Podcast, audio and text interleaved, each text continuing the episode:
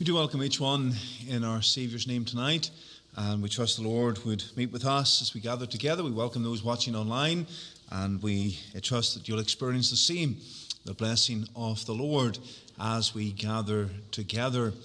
We're going to commence our worship of the Lord by turning to the words of the hymn 357. 357, all that thrills my soul is Jesus, who can cheer the heart like Jesus by his presence all divine, true and tender, pure and precious, oh how blessed to call him mine. 357, our numbers are down this evening, and so let us sing our best, and don't rely on the person beside you to help with the singing, you help too. And we'll work together and praise the Lord and sing concerning the greatness of his gospel. And so 357, let us stand and let us sing, please.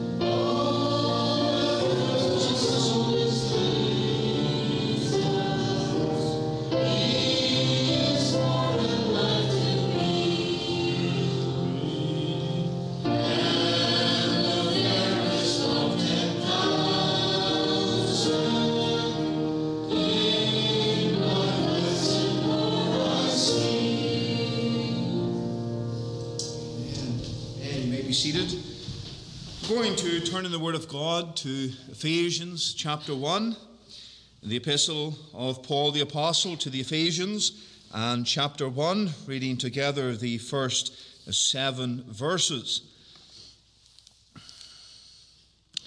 Ephesians chapter 1, and commencing to read at verse 1. The Word of God says, Paul, an apostle of Jesus Christ, by the will of God, to the saints which are at Ephesus, and to the faithful in Christ Jesus. Grace be to you, and peace from God our Father, and from the Lord Jesus Christ.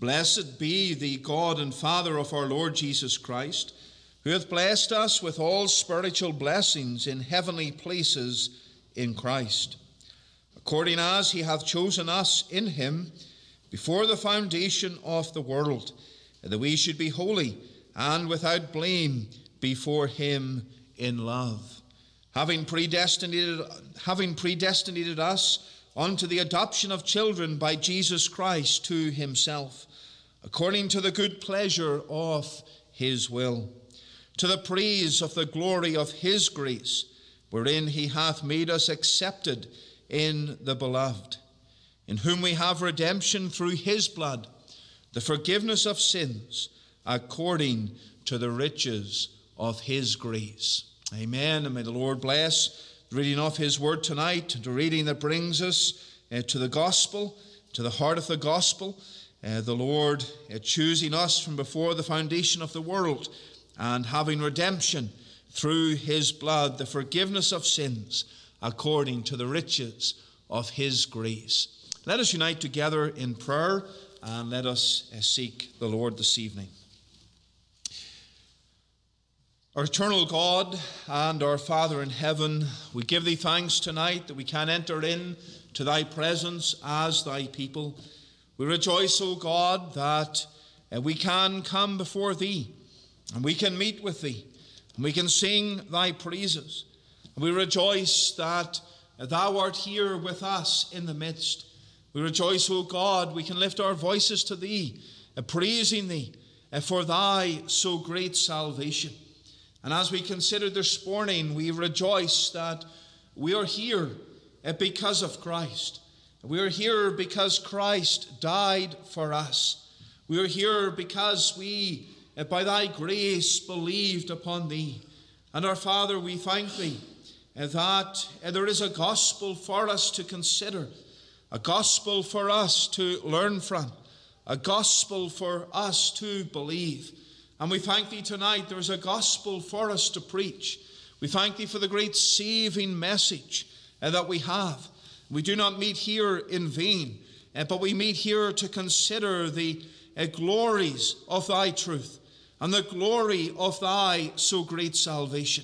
And Father, we realize tonight it is a message that our world needs to hear. A message that must be sounded forth, a message that must be preached.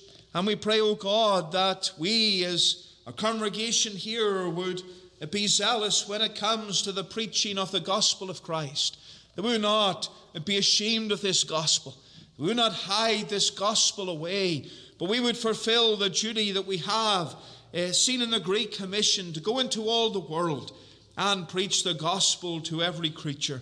And Father, we pray for our area, and we pray for our town, and we pray, Father, for this greater Vancouver area. So many souls, so many of those who believe not in the God of Scripture, but in the gods of their own imaginations. And Father, we pray tonight that thou would move in this place to the glory of thy name. Save precious souls, we pray. Revive thy work. Revive this land, we pray. And glorify thy name. We do remember, Father, our congregations, even across Canada and into the United States. They're in Mexico and Jamaica, the Dominican Republic, Liberia, the Czech Republic. We do remember our sister denomination in Nepal, the United Kingdom. Remember, Father, the works there in Australia also. and how thou hast sister congregations for us all across the globe. And we rejoice in brothers and sisters and servants of thine who are faithful to the truth of God. Bless them. Bless them tonight. Bless them as the word of God has been preached or is being preached. And Father, may thy word not return unto thee void, but may it accomplish thy purpose. We do thank thee for the meeting in the care home earlier today. We thank thee for the gospel. We thank thee for the gospel hymns. We thank thee for, again, a great number of those residents who have come in to hear thy word. And we pray that thou would bless this ministry. Bless them, bless that care home, we pray. And we thank thee that they've opened their doors to the preaching of the word of God, to services where Christ is set forth. And we pray that thou would continue to bless these opportunities in the gospel. Father, we do remember the radio ministry as well, and that work as thy truth is preached. Bless it, do it good, we ask of thee, meet every need. We do remember our brother, the Reverend Gallagher. Bless him as he undertakes in this work, in this ministry, and may he no help from thee as these programs are prepared, and may it be done to the glory of thy name and to the extension of thy kingdom. Father, enable us to be witnesses for thee. Enable us to be personal witnesses for the Savior, lifting up his name and testifying to those outside of Christ that there is a Savior, there is a Redeemer, the Lord Jesus Christ, who gave himself to redeem sinful men. Father, draw near to us this evening. Bless thy word to our hearts and meet our needs and glorify thy name. And we pray for Christ's sake. Amen. Amen. Going to turn again in our hymnals, the hymn 387. 387, there will never be a sweeter story. A story of the Saviour's love divine. Love that brought him from the realms of glory just to save a sinful soul like mine. 387, we'll stand again as we praise the name of the Lord.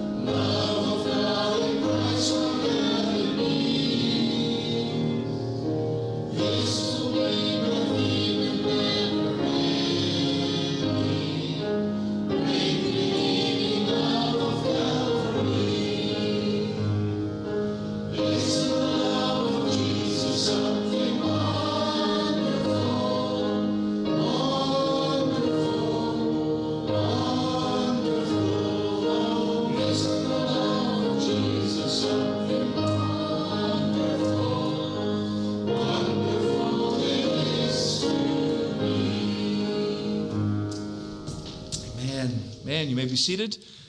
We're going to turn in the Word of God tonight to John's Gospel, chapter 3. The Gospel of John, chapter 3. And we'll commence our reading at verse 1.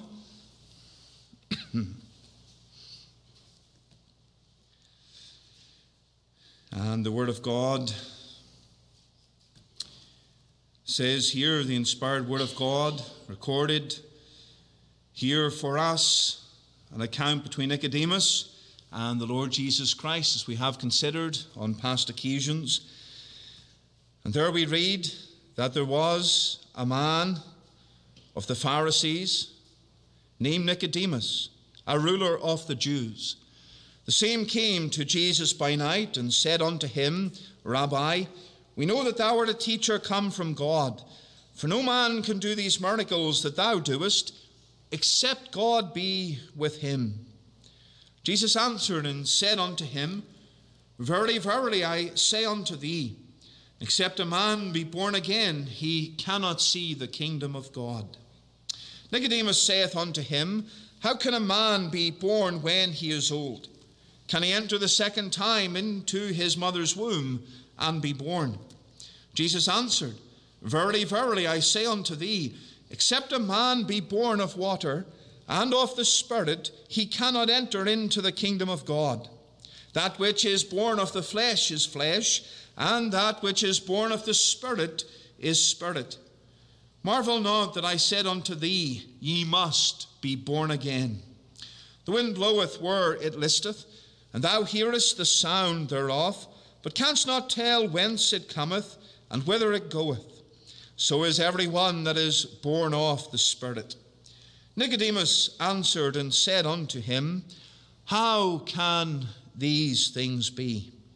Jesus answered and said unto him, Art thou a master of Israel, and knowest not these things? And verily, verily, I say unto thee, we speak that we do know, and testify that we have seen, and ye receive not our witness. If I have told you earthly things, and ye believe not, how shall ye believe if I tell you of heavenly things? And no man hath ascended up into heaven, but he that came down from heaven, even the Son of Man, which is in heaven. And as Moses lifted up the serpent in the wilderness, even so must the Son of Man be lifted up, that whosoever believeth in him should not perish, but have eternal life. For God so loved the world that he gave his only begotten Son, that whosoever believeth in him should not perish, but have everlasting life. For God sent not his Son into the world to condemn the world, but that the world through him might be saved. He that believeth on him is not condemned, but he that believeth not is condemned already, because he hath not believed in the name of the only begotten Son of God. And this is the condemnation.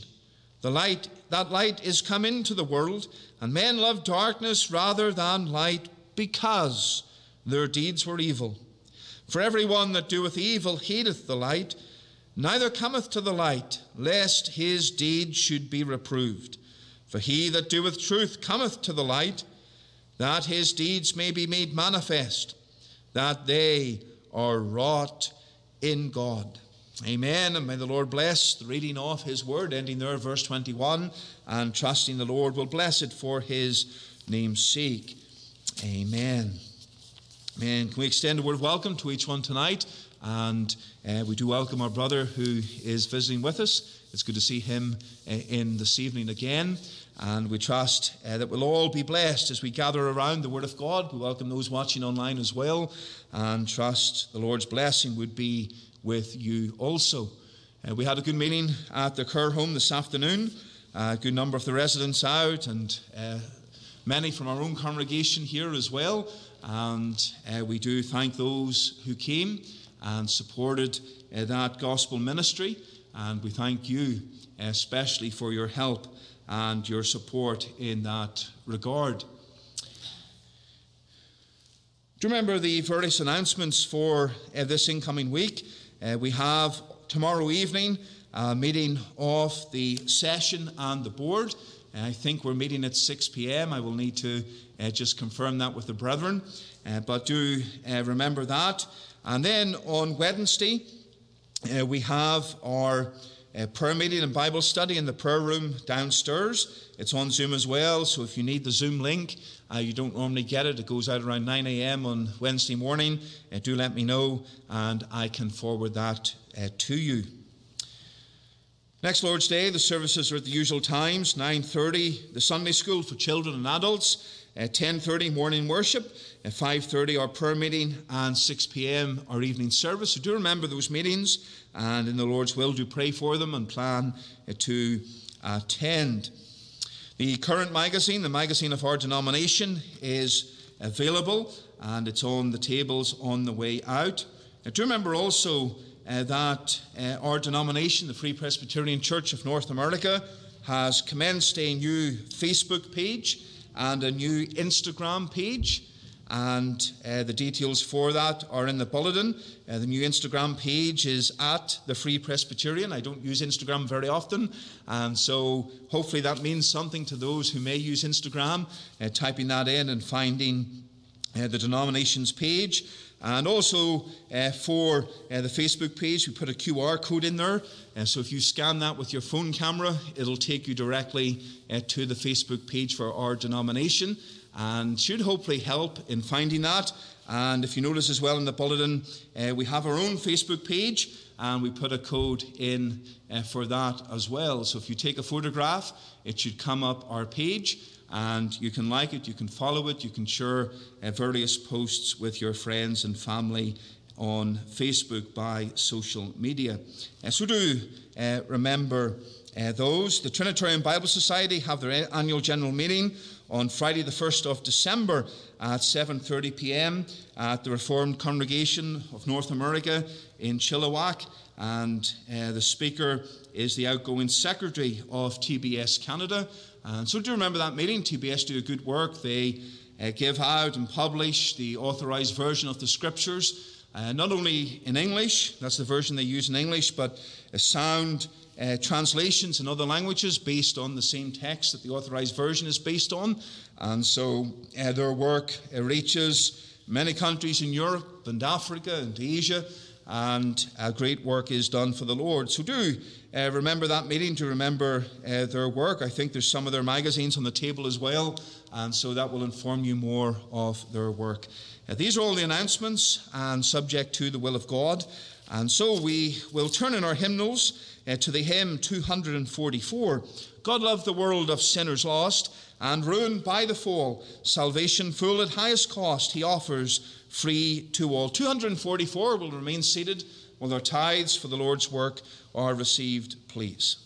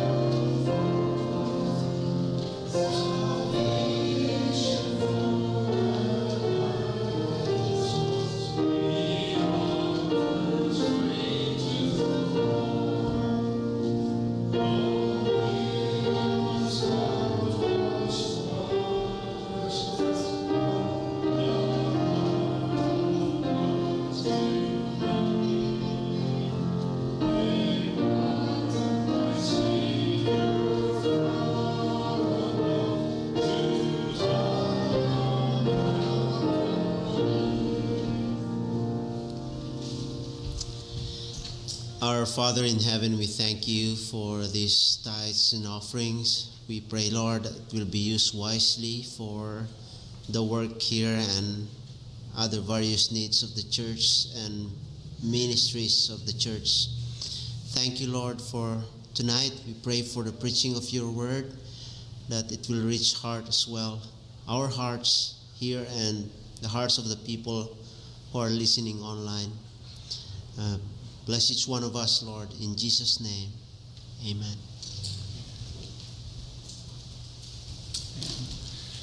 We'll stand and we'll sing verse 3 and verse 5, just two verses, 3 and 5, standing to sing, please.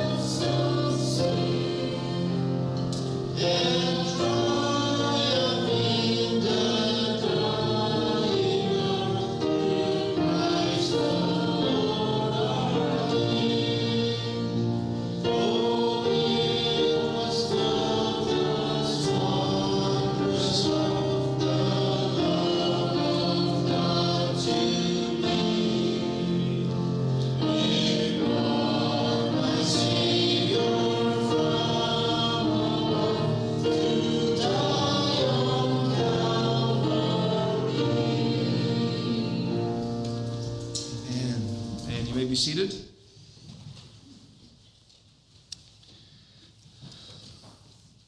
I'd like to thank Gene for playing again tonight, and it's good to have his help, and we trust the Lord's blessing upon him for his service for the Saviour and helping us out tonight.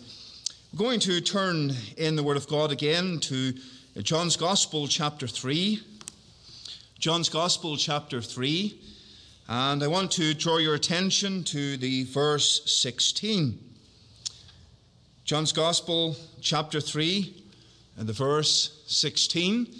It's good to have our Bibles open. It's good to read this text, though I think if we closed our Bibles, you would know what text I'm talking about, and many, if not all, would be able to quote this text because it is well known and it is familiar. But we believe it's good to have our Bibles open and to see the verses that we turn to, verses that we read. And here we have this familiar text, John 3, verse 16. For God so loved the world that he gave his only begotten Son, that whosoever believeth in him should not perish, but have everlasting life. For God so loved the world that he gave his only begotten Son, that whosoever believeth in him should not perish, but have everlasting life. Amen, and may the Lord bless the reading of his word tonight. Let us unite together in prayer, and let us seek the Lord. Our eternal God and Father in heaven, we thank thee for thy truth, and we thank thee for this text that reminds us of the glorious gospel of our Saviour, a gospel that saves, a gospel that delivers, a gospel that is a real gospel, and a gospel that has come from thee, out of thy love and out of thy grace.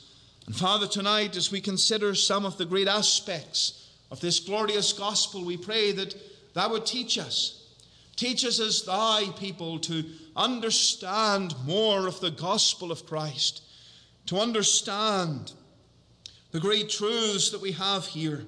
Father, we pray for those outside of Christ, that thou would drive home these truths to the hearts, that they would understand why this text is so important and so vital in thy word. Father, bless us. Help us to understand thy truth, to have thy truth applied to our hearts by thy Spirit, and glorify thy name. We pray for Christ's sake. Amen. Amen.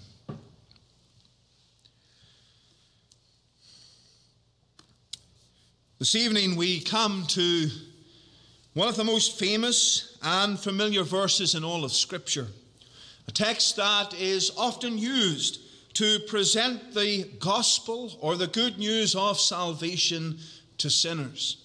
It is a text that many preachers have preached on, a text that many new preachers have preached on. The very first time I preached, many years ago, and I'm not talking 5 or 10 years, I'm talking 23 years, when I preached at a care home many years ago. And it was this text that I took, my very first sermon, and I took a familiar text. A text that, well, if I failed to fully preach that text and to expound that text and to explain that text, well, it's a simple text that, by God's grace, can explain itself despite my failing attempts. It is a great text, a text that often we use when we speak to individuals. And as we evangelize on a personal level, that text comes to us and we use it to present the gospel of Christ. It is a verse that Martyn Lloyd-Jones said is packed with fundamental and vital Christian doctrine. A text that Luther referred to as the gospel in miniature, that has been called the gospel in a nutshell, summarized for us. For God so loved the world that he gave his only begotten Son, that whosoever believeth in him should not perish but have everlasting life. We need to remember the context of this particular verse. We find that Nicodemus, the ruler of the Jews, had wrong notions about the Messiah. He came to Jesus by night, and the Savior impressed upon him the importance of understanding the new birth. Not a physical new birth, but a spiritual new birth, of coming and trusting in him, of receiving that new life and that regeneration by the Spirit of God. And here the Savior continues to explain how that is possible, how we can receive that new life, how the sinner can come and partake of that new life that is offered to them in the gospel. And it is all because of Christ. And in this verse we see as well, it is all because of God and God's love. And the gospel of Christ is a God-centered gospel. It exists because of God. It exists because God so loved the world.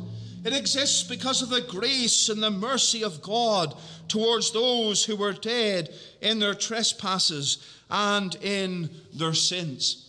And this verse is a continuation of what we have before. The word for is used.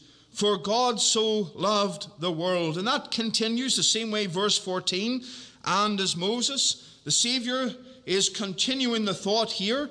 And though there is a new paragraph, as we see the markings in the Scripture, but we see these words connecting the thoughts together. This is not a new thought entirely. This is something that is building upon the old thought, that is coming based upon it as its foundation and explaining more of the truth of God. And so verse 14, we see Moses lifting up the serpent in the wilderness, and the same must happen to Christ, that whosoever believeth in him, who looks to him in faith, like those who looked at the brazen serpent, should not perish but have eternal life. Moving on to the next thought that is building upon that. For God so loved the world that he gave his only begotten Son, that whosoever believeth in him should not perish but have everlasting life. And so there is a building of thoughts here. And the Savior is drawing our attention to this great and marvelous, wonderful summary of the gospel of Christ. Samuel Davies, the American preacher, prefaced his remarks on this text by saying, I always enjoy reading Samuel Davies. I only have one copy of his works and have tried over the years to get more. I've never seen them anywhere. I saw one copy of Volume 1 and I bought it, and hoping at some stage to get more, but never did. But his works are blessed works. He was a great preacher. And he prefaced his remarks on this text by saying, I have been thinking in what way my life, redeemed from the grave, may be of most service to my dear people. Talking to his congregation, talking to the saints of God that comprise those who came to hear him preach. How marvelous that is, or how touching that is. He was thinking, how can he in his life, a sinner saved by grace, how can he be of most service to his people? And he went on to say about preaching salvation. That's the greatest use. Preaching the gospel. And his text, he said, John 3, verse 16, furnishes him with the proper materials for that purpose. Everything he needs to present that gospel that he wants to bring to his dear people, it's here. Dear congregation, tonight, everything we need to understand about the gospel, that great summary of the gospel is here in this text. And whether you're unsaved tonight, whether you are in your sins tonight, whether you're old or young and need Christ, this text has everything that you need to consider to point you to the Lamb of God who can save you. If you're a believer tonight and desirous to serve the Lord and understand his gospel and witness for him, this text contains what you need to understand more of the gospel and to understand how to present the gospel and preach, as it were, the gospel of Christ to others.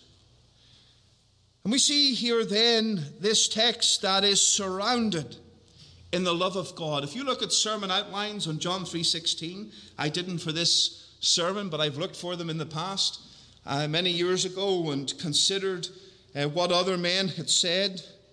You'll see that many of those outlines are about love. Many of the comments that commentators make and preachers make, it's about love. And that is true, because this is a verse about love. It brings home to our hearts the love of God for this world, the love of God for his people in sending Christ to be their Savior. For God so loved the world.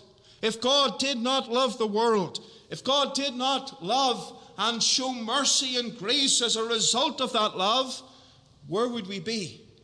If we took a black pen and we looked at this verse and we said, well, God is not love.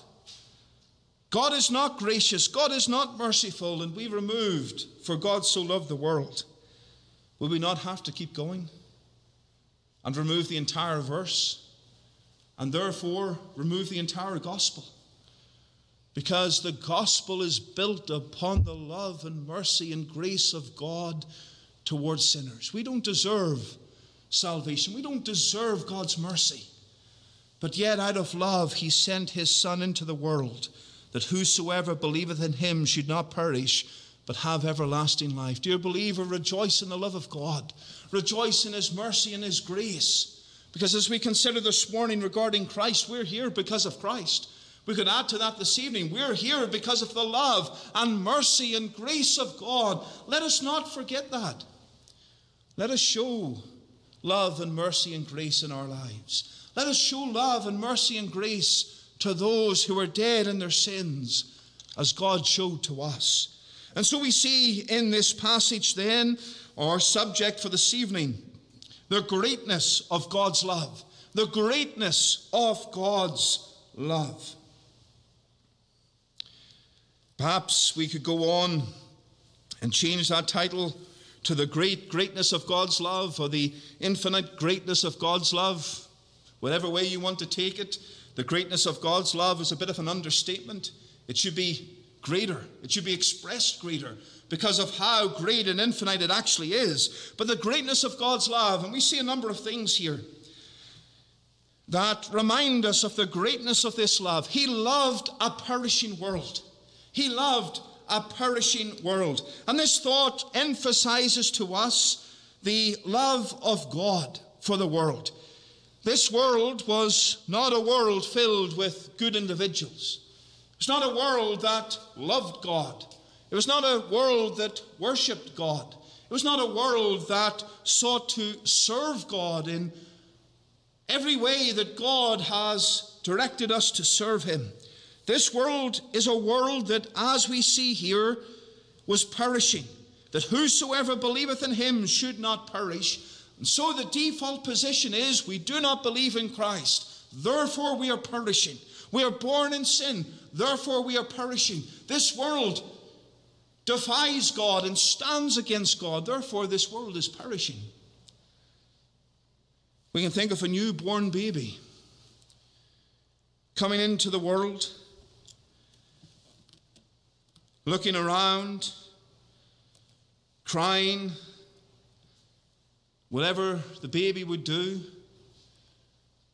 taking its first breaths outside of the womb and seeing the world around, never really going to remember those moments.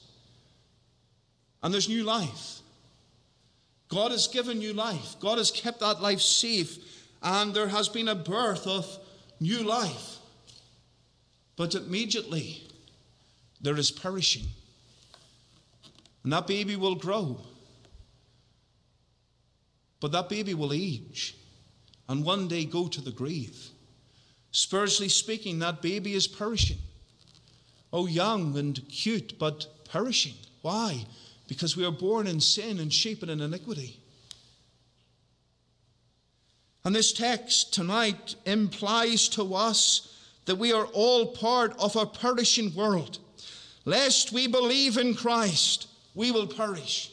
Lest this world turns from its sin and looks to Christ, it will perish because of its sin. And we see that sin. And we see that God has given this world over to sin. If you turn to Romans chapter 1, the apostle makes great statements regarding the gospel of Christ. We mentioned last week, the just shall live by faith. The great truth Martin Luther clung to regarding the Reformation. But then Paul goes on, verse 18, to speak about the wrath of God being revealed from heaven against all ungodliness and unrighteousness of men who hold the truth in unrighteousness. He then speaks of them not knowing God, professing themselves to be wise. Verse 22, they became fools and changed the glory of the uncorruptible God into an image made like to corruptible man, and to birds and four-footed beasts and creeping things. Wherefore God also gave them up to uncleanness through the lusts of their own hearts, to dishonour their own bodies between themselves, who changed the truth of God into a lie, and worshipped and served the creature more than the Creator, who is blessed forever. Amen. For this cause God gave them up unto vile affections. We see the sin. Man seeking sin, man born in sin and desiring sin and living in sin, and God giving him up. And this world is perishing because of that sin. It is given over to sin that will one day be judged. And that sin will be judged based on this. Have you trusted Christ? Have you believed upon the only begotten Son of God, that whosoever believeth in him should not perish? Doesn't matter that you've in church. Doesn't matter that your parents brought you to church. It doesn't matter that you've come to church your entire life or who you are. What matters is this. Do you believe? Do you believe? I was born into a Christian home. I was a Free Presbyterian before I even knew what a Free Presbyterian was, because I went to the Free Presbyterian Church from a few days old. Didn't attend any other church in my life, just the Free Presbyterian Church of Ulster, and then moving over here, born into a Christian home, into a pastor's home. Went to church most Lord's days. The longest I was away from church was during COVID. Constantly attending and preaching, and leading services and pastoring. All of those things, helping individuals, praying with individuals, advising individuals and counseling them, and seeing individuals profess faith in the Lord Jesus Christ.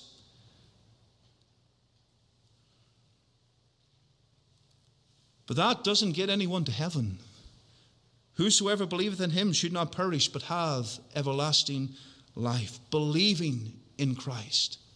Whether it's a heritage, whether it's the attending church, whether it's putting on a front, a godly front, or pretending to be a Christian, or acting like a Christian.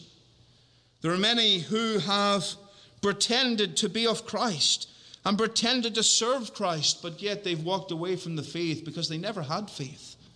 They never had faith. And if there is not a belief in him, you will perish, because that is the default position of this world. We are born in sin, and God loved a perishing world. We see the wonder of that. How could a holy God love sinners like us? How could a holy God have mercy and grace toward us? If someone committed a great and heinous crime against you, how could you show them love? How could you show them love? We've committed crimes against God. We've rejected him and rebelled against him, but he showed love. Saul of Tarsus, we've mentioned before, we've mentioned earlier, he was saved on the road to Damascus, persecuted the church of Christ, would come in here and arrest us all and take us away and persecute us because we trust in Christ and we worship Christ. But yet he was saved and delivered because he believed on him. Oh, the wonder of that. The marvel of that. And dear believer, never stop marveling at God's grace. Never stop thanking the Lord for his grace and his mercy and his love in saving you and redeeming you. God so loved the world. What a passion he had for us. What a love that he gave his only begotten Son. When we think of Remembrance Day that is coming up, we think of many who gave their lives for freedom. Many who laid down their lives. The Scripture speaks about no greater love hath a man than this, that he lay down his life for his friends. And we see that when we think of remembrance. Those who lay down their lives for friends and family and the future of their nation. And we think of the Savior who laid down his life for those who were his enemies, but those who he would redeem to be his friends. God laid down the life of his Son for those who were his enemies. In regard to this great love, it was the Puritan theologian John Owen who said, "Now this love we say to be that greater than which there is none." In other words, there's no greater love than God's love. What a great love he had. He loved a perishing world. He loved a perishing world. Oh, tonight, if you're outside of Christ, think upon that. God loved a world that hated him. God loved a world that was perishing because of sin. God sent his only begotten Son to be your Savior, to be the Savior of those who were perishing. Oh, that you would turn and look to him and believe this text. Believe in him, and then you will not perish. Oh, dear believer, when we think that he loved a perishing world, what are our thoughts about the perishing world? Isn't it great that those who blaspheme the name of God, and those who push their sinful and wicked agendas, will perish in hell forever? Do we rejoice in that? Many will, but do we love that perishing world? Do we desire those who are perishing to see Christ and to know Christ and to believe in Christ? There's a great motive here for our evangelism.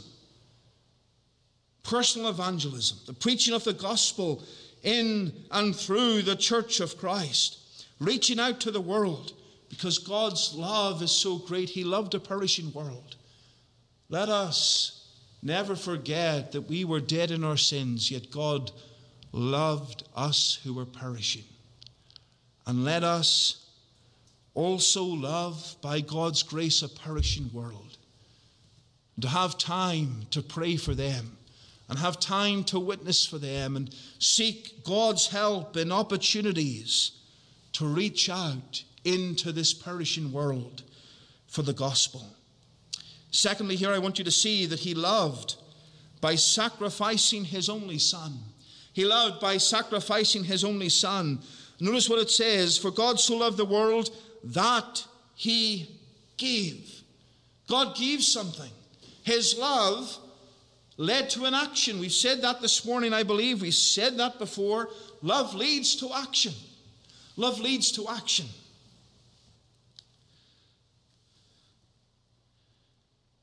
If we love someone, we'll do things for them.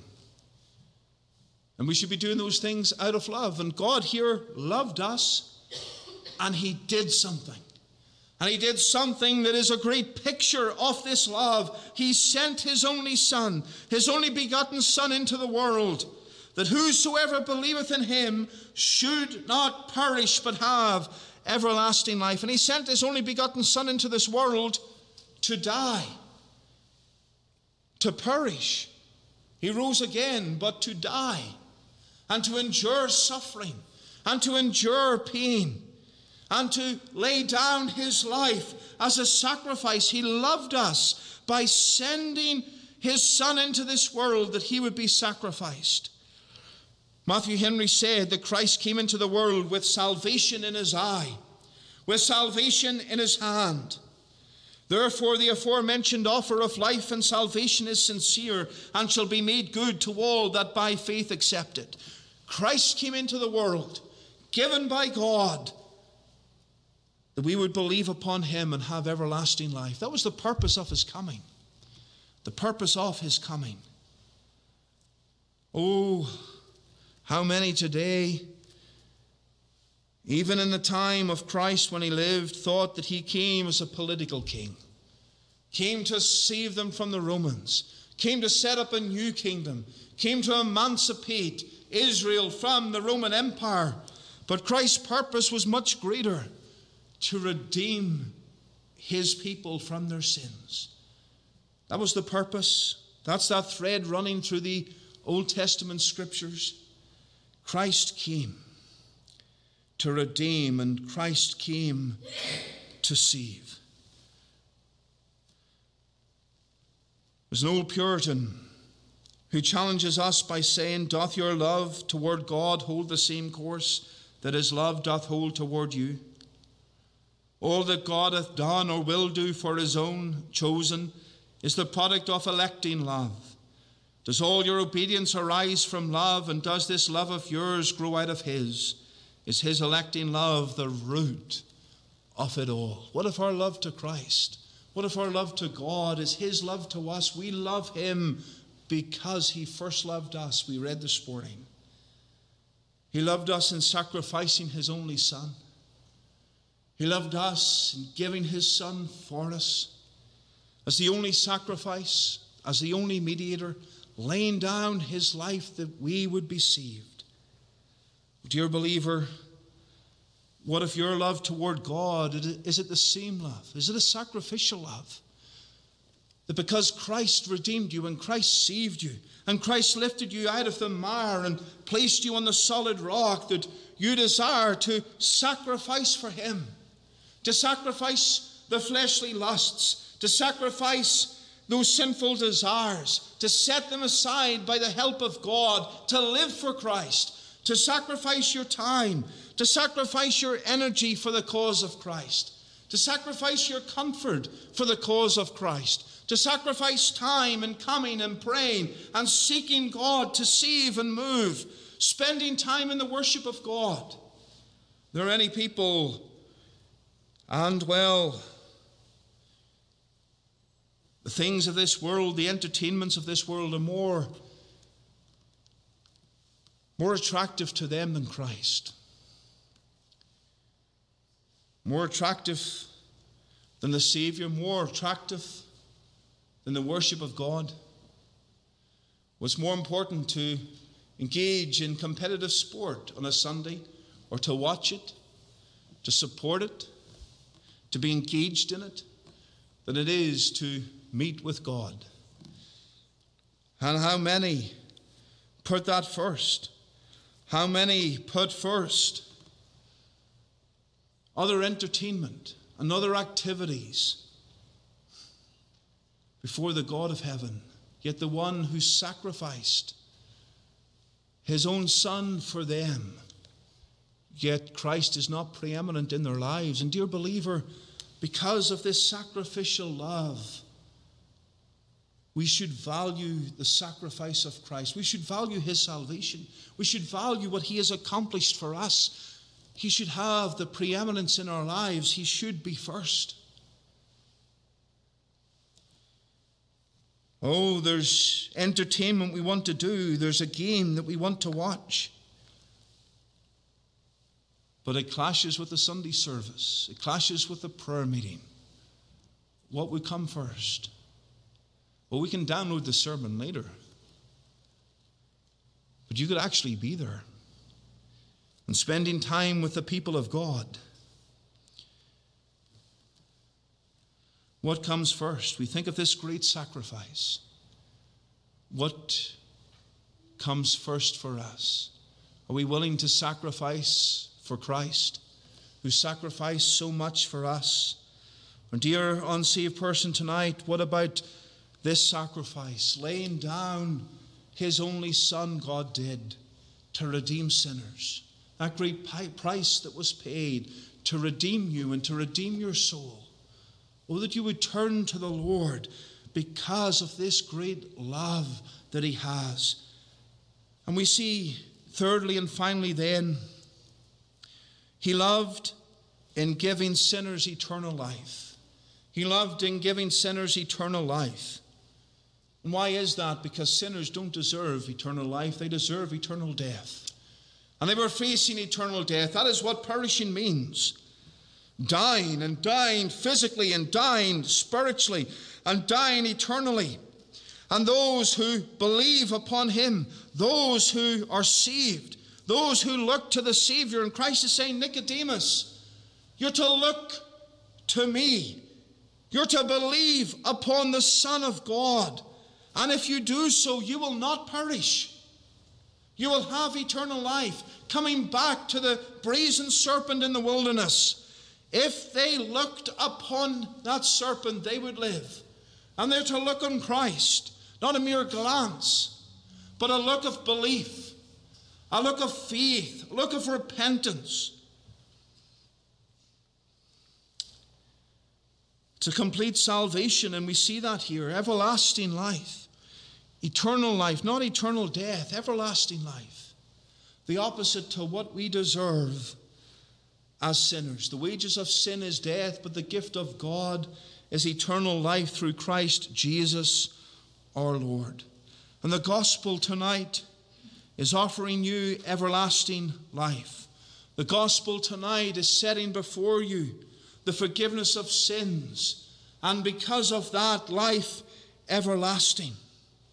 The greatest news this world could give you, the greatest news that you can find in society, the greatest news you could find throughout history is this, that those who believe in him should not perish but have everlasting life. Or will you believe that this evening? It's a life eternal. It's a spiritual life. It's a blessed life. It's a life of peace and joy and satisfaction. It's a life of certainty. A life of certainty. Oh, there is uncertainty about the grave and uncertainty about death, but Christ makes that certain. You can know you're the end of your soul. You can know that you have life everlasting. The promise is here. Those who believe in him should not perish, but have everlasting life. The Savior himself said, this is life eternal, that they might know thee, the only true God, and Jesus Christ, whom thou hast sent. And throughout Christ's ministry, and even here, verse 15 and verse 16, we have this eternal, everlasting life offered in the gospel. Do you desire that tonight? In history, men went around the world trying to find the fountain of youth. The fountain of youth. If you look at some individuals, perhaps you might think they found the fountain of youth. Maybe in their 50s or 60s, 70s, 80s, 90s, and they look well for that age. But the fountain of youth that many sought to find, that mythic, fabled fountain, does not exist. But men have tried and desired, why? Everlasting life, no death, living forever, being young. The fountain of youth, or the fountain of life, exists. It's found in Christ. A fountain that heals us from that disease that will spiritually and eternally destroy us. And Christ offers to us that everlasting life in the gospel. But have everlasting life. Dear sinner, tonight, will you turn from your sin and accept Christ? Have that life, have that peace, that joy that it brings. Well, that you would turn and believe the message of God's love, that great love. Dear believer, tonight as we close, everlasting life through Christ is what this perishing world needs. Does that motivate us to witness? Maybe tomorrow you've an opportunity to witness. Something will come up in conversation. Friend or family member or colleague will mention something, and maybe in times gone by you've ignored what could be that springboard to talk about Christ and spiritual things, but it comes before you again. Think on what we're saying tonight. There's a perishing world. There's a sacrifice of Christ. There's eternal life. And you have that message, and you have that gospel. Will you share it? Will you spread it? Will you tell the lost that there is a great God who loved this world and gave his Son, that whosoever believeth in him should not perish, but have everlasting life? Seek the Lord for opportunities this week to speak for him and to say a word in season. I remember one night going to work in the supermarket. I worked night shift. I couldn't do it now. Working from about 11 at night to 8 in the morning, going home and sleeping for a few hours and doing bits and pieces and then sleeping for another few hours and doing it all over again. But one night I was working, I kept walking past the reduced section with the out-of-date food. And my father was there. And then I realized he was still there. And he was there for about an hour talking. And he was there looking at the reduced section, looking for free food, I don't know. And this couple walked by and they looked there too, and this man took something out of his pocket. And he tried to slip it into my father's hand. And he took one look at it, realized what it was. It's a tract from the Jehovah's Witnesses. And well, that sparked a long conversation. A long conversation. I think they almost had to be put out of the store because it was closing. But we find many who have their own faith that is not of Christ, faith that we consider to be a cult, and a false faith filled with false doctrine, and they desired to spread that. We have the truth. Where's our desire? Maybe we shouldn't walk to people and try and slip something in their hand. There's ways and means of doing that. But the point is, where is the desire that we have to spread this great message? The gospel in a nutshell. The gospel in miniature. The gospel summarized. Do we have a desire to spread it? I maybe said before, same supermarket I was working one time. I helped this lady buy her shopping. I put the money in the checkout. I closed it all up. I turned round to the next customer. She left a little card. It said, "Thank you." Flipped it over, knowing well what it was the other side. It's a gospel tract. Simply explaining the gospel. She never told me she was a Christian. She never told me, you know, you're a sinner, you're going to hell, you need to be saved. She said nothing. She simply put that down, appreciating help, and the gospel was the other side. Now, I was saved at that time, but something very simple she did. There's simple things we can do. Simple things we can do. We can work diligently. We can talk well and have good conversation, not use the language of the world. We can testify of Christ by being different in that way. We can testify of Christ by simply sharing in different ways his gospel. If we feel we can't talk to people, seek the Lord for help to do so, but we can share the gospel without talking. How simple it can be sometimes, and God can bless that. But let us think of this text, and may it encourage us to go out into the world with the gospel of the Lord Jesus Christ. May the Lord bless his word tonight for his name's sake. Let us pray. Our eternal God and our Father in heaven, we thank thee tonight for thy truth and the great blessing that it is.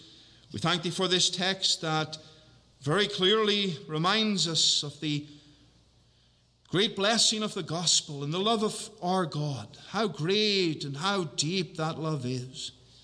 And Father, tonight we pray that thou would encourage us to live for this truth, to spread this truth, to glorify thee in seeking to win others. And if there be those outside of Christ, Lord, speak to them.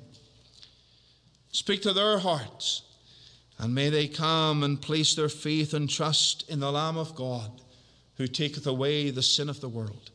Father, we beseech thee that thou would bless us now.